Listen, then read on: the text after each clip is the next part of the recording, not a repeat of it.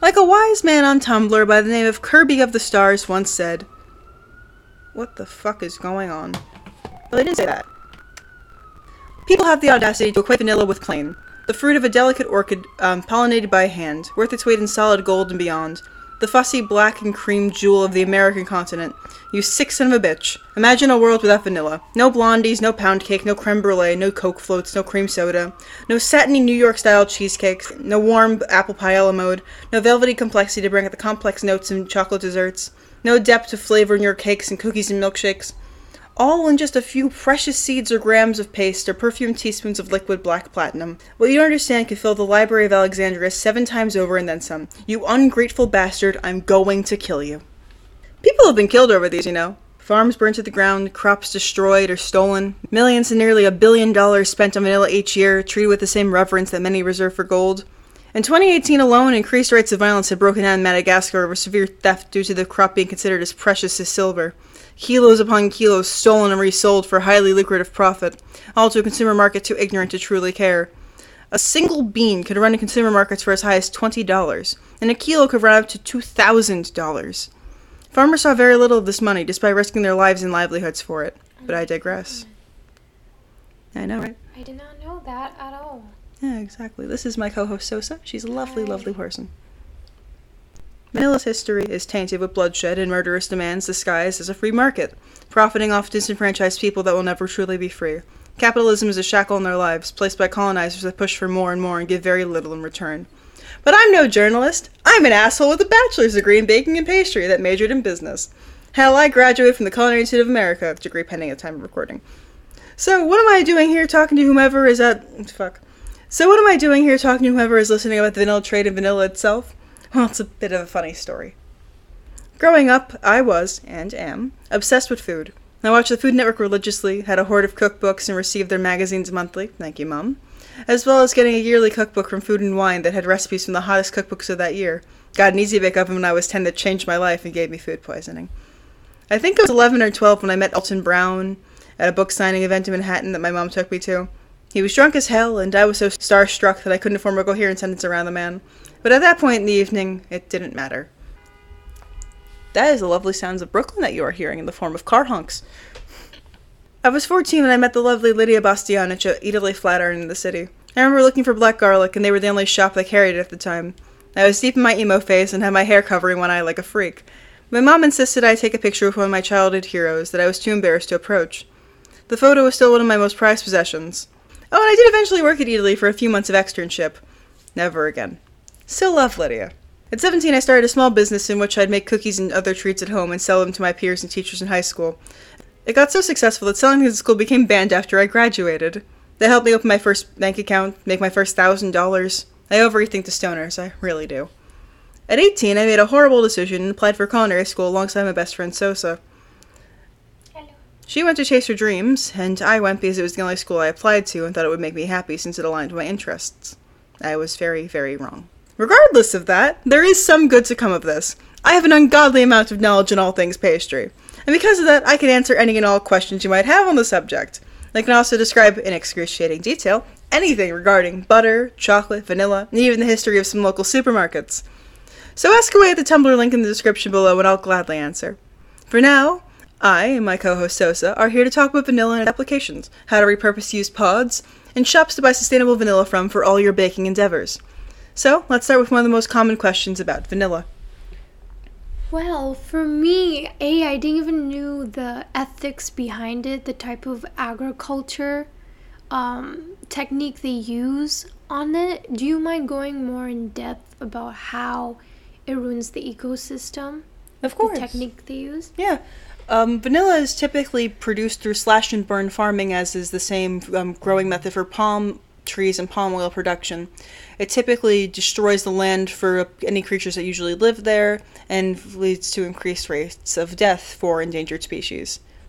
Oh my goodness. Oh, am I supposed to do? Um, or I can freestyle. You can freestyle, but you can also read some of these. So this is my first uh, time doing a podcast, so I'm very intimidated. But my actually next question, we were in the supermarket together, and we came across vanilla in imitation right? And you know, usually I go for it because it's always cheaper, like five dollars cheaper, half, you know, half the price usually. And I can't forget the moment you dropped the word that is uh, beaver anus. Yeah, um, and yes, please add on to. So, imitation vanilla extract, um, also known as vanillin, is derived from a, com- a chemical compound found in beaver anus. It's also um, more commonly derived from specific tree pulp, but if you're gonna pick up imitation vanilla, you're probably buying beaver anus. I'm in shock because I, I always was like, you know, when and where do scientists decide to, you know, come upon a beaver and decide to eat its anus? You know, like to me, that's um, it's just such a insane or idiotic uh, discovery to decide. Okay, let's eat it. Um, um, my next question is that for vanilla, how how do you think vanilla was portrayed in the CIA? Do you think it was like talked about a lot, its purposes or anything? Do you feel like vanilla had a food bias even at culinary school? Well, I will say at culinary school we really didn't talk about our ingredients and where they were sourced from very often, and more so we're just told to follow recipes. When it came to um, using vanilla in um, certain applications, it would just be that the recipe called for it, such as making ice cream or pound cake. But for the most part, we just straight up didn't use it.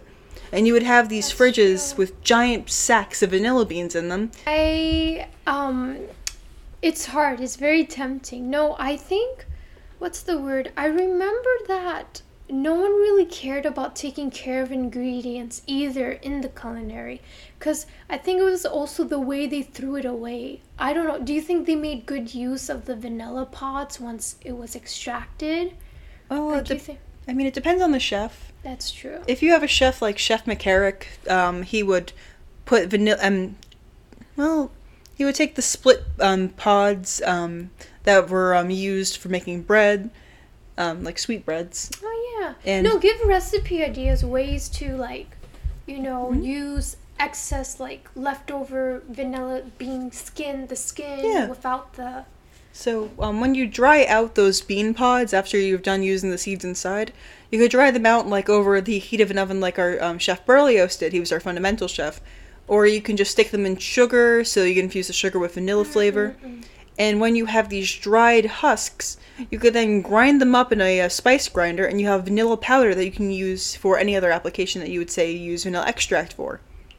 No, it's that, and it's really like the what's the aromatics is awesome. It's lovely. Um, it's really awesome. Um, your overall why? So I didn't even know that vanilla had a certain hate towards it. Like that dump, Tumblr post you just read. Um, to me, I'm like in shock because to me, I think when vanilla's done right, you can appreciate the dessert. Where do you think this type of hate towards vanilla came from? Like, do you think it comes from gender norms or anything, or it comes from, you know, uh, I don't know how to say it, but I think you get the gist of the question. I do, I do. I feel like, um, in like say the past fifty, maybe sixty years, when vanilla became more commercially available, it was relegated from this exotic, um, delicious flavor and uh, more normalized to become this very common f- um, ingredient that most people associate with being either the plain flavor of ice cream that you put a lot of toppings on, or, hmm. It's a good question. It's actually a really good question.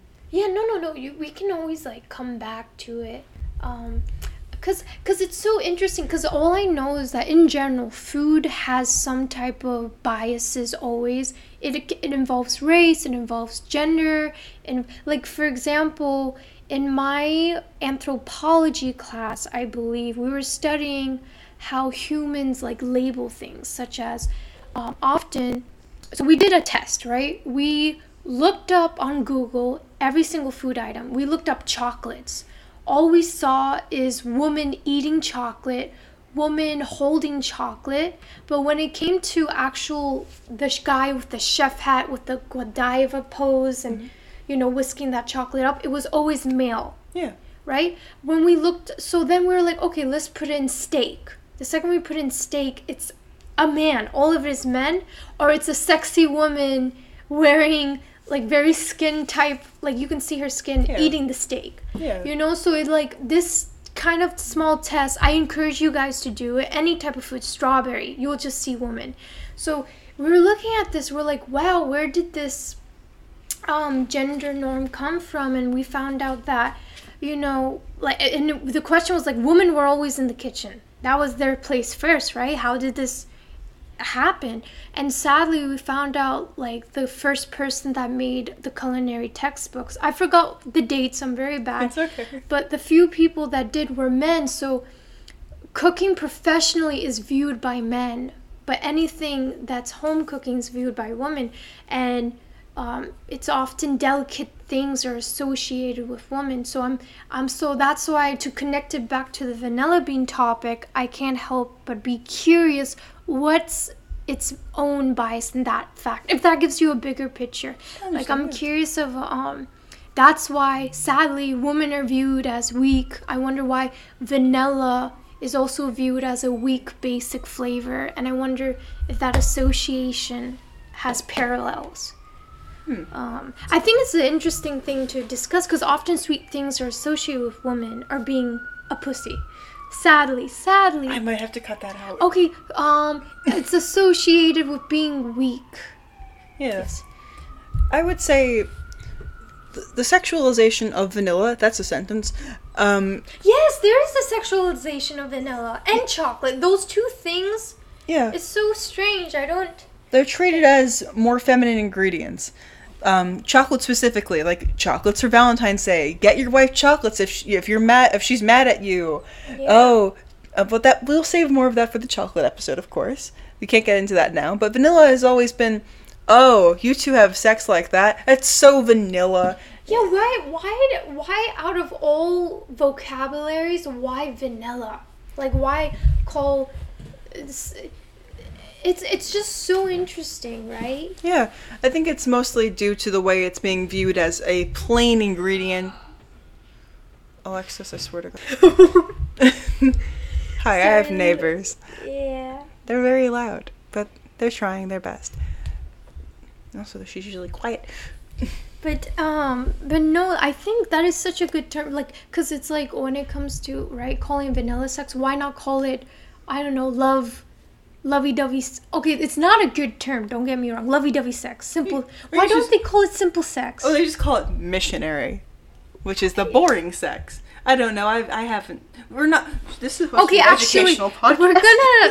it's okay. We're getting off the deep end, but I think the point is that with this evidence, right, vanilla, there, um, from what you're telling me, there is definitely a um, uh, negative connotation that exists, and I think it's. You know what? I think vanilla, to be honest, is not as recognized as chocolate, right? Yeah. Don't you agree? Like, I feel like chocolate's more seen as a flavor profile than vanilla itself. And oftentimes, if you do see vanilla being highlighted, it's often in connection to chocolate. Yeah. Um, like a typical, like, for instance, I'm working at a um, chocolate bakery. Everything is catered for chocolate. So, um, all of our chocolate blackout cakes, vanilla, like six tablespoons of that. Like, and apparently it enhances the chocolate more, Yeah. you know? Do you believe that there's such thing as too much vanilla? That is, I hate to say it, but I feel like it's hard to sense when there's too much vanilla. I can't taste it. I have overdosed some cookies and cakes with vanilla before, and I never really, um, I never get like blarg, ugh, like Yeah. it, it's not something I spit out. But I will say, like, if you put too much chocolate or cacao, um, cocoa powder in something, automatically you can taste the difference. Isn't that interesting? Like, it's it's like I think vanilla is such a more safer, versatile ingredient. Rather, chocolate is a little bit bold, and you have to be um, more careful. Um, Vanilla is often called the garlic of the baking world, where there's never too much garlic. People say there's never too much vanilla. You measure vanilla with your heart, according to one mommy blog I found. Yeah. Did she put like a shot of vanilla? Several shots. She also put a shot of vanilla into her coffee and said that it was a healthy coffee drink. I think there's two extremes. One that hate vanilla and one that will sleep with the actual vanilla pod. Yeah. I'm being honest. I, I know a uh, famous YouTuber. His name is TomSka. Um, famously hates vanilla. He says it smells like moldy milk, and that he'd rather throw up than have to be around Oh people my who god, like to me that's so confusing. What about the candles that are vanilla? There's hates so those. That's so He despises them. Oh, and speaking of which, you know what? I I will say this. I only know how vanilla is prepared in Western society. I'm curious in other places of the world, right? Mm-hmm. Is vanilla used different anything differently? Is it used in more savory? Have you ever seen it used in savory stuff? Actually, I have. yeah. So there is a butter company, which I'm going to butcher um, completely because my French is terrible, called Le Beurre Bourget. They produce a vanilla bean butter, and there is a restaurant in the city that I've unfortunately forgotten the name of that prepares an anchovy dish where they put the vanilla butter on top, which complements the saltiness of the fish. Wow. Which, yes, vanilla does have its savory applications, but personally, I would not try that. I'm, I'm curious, was it actually tasty or was it more like a acquired taste? Like you would have to be used to it? Oh, absolutely acquired, because most people taste vanilla and they just go, uh, don't put that near my fish. I, oh, that sounded such a like innuendo. Please don't put vanilla near any of your body parts except your mouth. I'm But, begging. but anyway, um, what's the word? That's so interesting, vanilla butter. Cause I, I feel like, um, if it's applied in savory dishes, is it more for aroma or was it for? It was for flavor. Like, you know how um, people who associate warming spices like cinnamon, garlic, and clove mostly do holiday baking with it?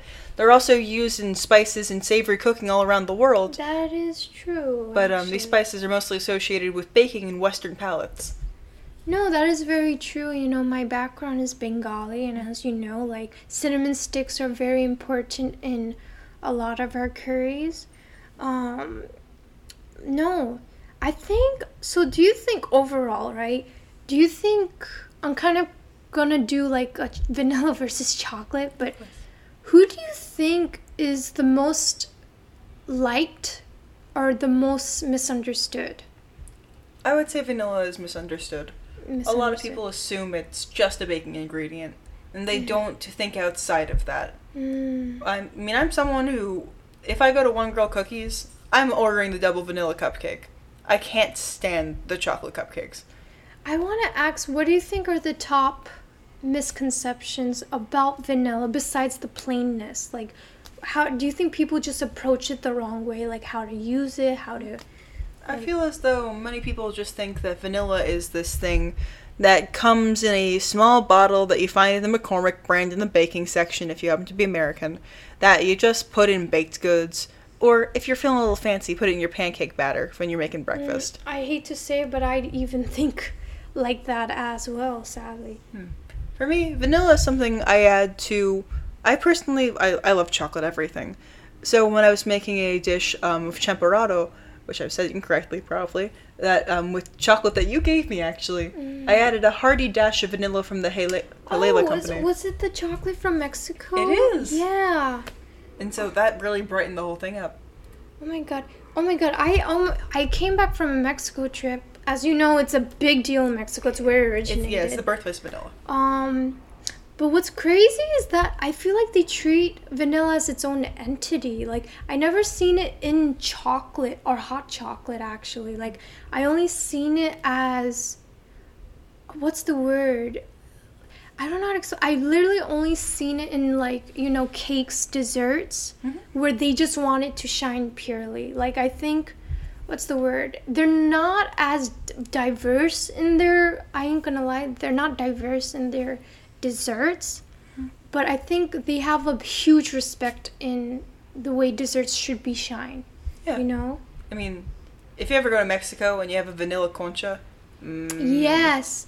Oh my god. It's so you can smell it a mile away when it's baked too. Oh, absolutely. Um the way churros um there was this churro stand I went. It's like one of the oldest churro shops and this churro shop was well known for being authentic because it was a it was a shop before the Spanish came mm-hmm. and conquered. So they did like that because Spanish when they came and con- conquered, they added eggs into their churro batter mm-hmm. and milk products. But the traditional Mexican one is without eggs or milk. It's actually accidentally vegan mm-hmm. and they would always do with vanilla sugar and it was just this simplistic very simplistic where the vanilla shines by itself and i think in america what i see is that we need vanilla to mix with something else and it's always chocolate Yeah. and that's why people don't recognize vanilla because it's always being mixed with the other side hoe i mean the other well at this point it's the main hoe but you know that's what Yeah. i realize why it's not really that's what I think why it would be taken for granted, Mm-hmm. at least here. You just know a fun fact about um, European countries? Mm-mm. They typically don't have vanilla extract. When you see these packets of vanilla sugar in stores, Yes, I have actually. that's yes, meant to- yes, I know what you're talking about. yeah. So one packet of that is meant to uh, equal about one tablespoon of vanilla flavor. So that's why they add that and replace a little bit of the sugar in the recipe with that for vanilla flavoring. Wow. It's specifically popular in um, Italy, right? um, Italy, Holland, um, off the top of my head, most um, the Netherlands specifically, and France. Wow. Oh my god, it's so it's it's so insane. Like um, cause vanilla comes in so many different forms depending on that country, right? Mhm. Like I know I have seen. Um, oh, vanilla puree. I don't think that's really used a lot. Am I saying that right? Um, most uh, vanilla puree is also known as vanilla paste. vanilla Thank you. paste. Sorry. Yes, vanilla paste. I don't know when's that. I don't know why we use it when we use it. I I'm being honest with you. So if you can like, Yeah, of if course. you know, Vanilla bean paste is typically used when you want a heavier vanilla flavor, or if you want, if you have it and you want to, you don't have any extract, you typically use vanilla bean paste, and you don't have to use as much. It's very hyper concentrated vanilla. They use the entire pod in that. Oh, so there's no waste. There's no waste. Oh, that's pretty awesome. So yeah. Yeah, I know it was for high concentration, but I didn't know it was just ultimately. Mhm. Um, And yeah. There's a company that does this thing called the Chef's Trio that's ever always on sale. They offer um, a vanilla bean of 16 ounce vanilla bean paste, um, a 16 ounce bottle of vanilla extract, and another 16 ounce bottle of vanilla extract with seeds. Ah. And they all have different sweetness levels. They're all made with sugar, unfortunately, but what can you do? And it's from the Heilala company that's based in New Zealand. And they have vanilla for all of your needs. Um, They also have double strength vanilla. There's different strengths of vanilla. Did you know that? No, I did not. Do you know how? Like, is it like they scale it in numbers? Like, oh, level one, level two, level three. Um, I know in the U.S. it's different folds. Um, oh my god! Like regular vanilla is single fold. Um, extra strength is double fold. That's And is folding the name of the process of of extracting extracting. I guess it's just the name know- of the strength. Ah, Yeah. okay, okay. So yeah, I learned that a few days ago, and I was like, wow, that's that's really weird. Oh my god. So, so I'm curious. What strength is the one we see the McCormick? That's single fold. That's single. fo- Oh my god. So that's the lowest strength, right? Yeah, but it's usually made with the lowest quality beans, McCormick. Oh my goodness. Well, what? Okay, so I think the best way um, to end it here. Yeah, of course. Um, name great brands that you recommend that you think are like a ethical, b awesome strength, like great flavoring, um, and overall somewhat of a decent price. I think low price here is okay Hmm. for this kind of stuff. Well, um, as I mentioned before, this is um, available internationally. It's also really good price. It's currently it's almost always on sale. It's the Heilala company that's um, New Zealand based. They make some lovely vanilla extract.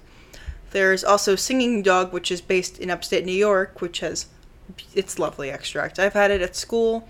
Oh yes, I have seen this in your room actually. Yes, That's I really know what you're talking about. And then there's also, if you're in the U.S. but more widely available, there's uh, Costco's Kirkland brand vanilla. It's a 16 ounce bottle for $11 at this moment in time. Yeah, I I have been using it. I do think it's stronger than McCormick. Mhm. I it just a you can smell it, and also the viscosity is so much thicker, Yeah. right? That's usually a sign where it's a stronger Mhm. fold. Would you say? Yeah, I would say that that's um, they they use more vanilla. okay. that. Okay. But thank you so much. You, oh my god, you have done so much research. You're like a library in the head. no.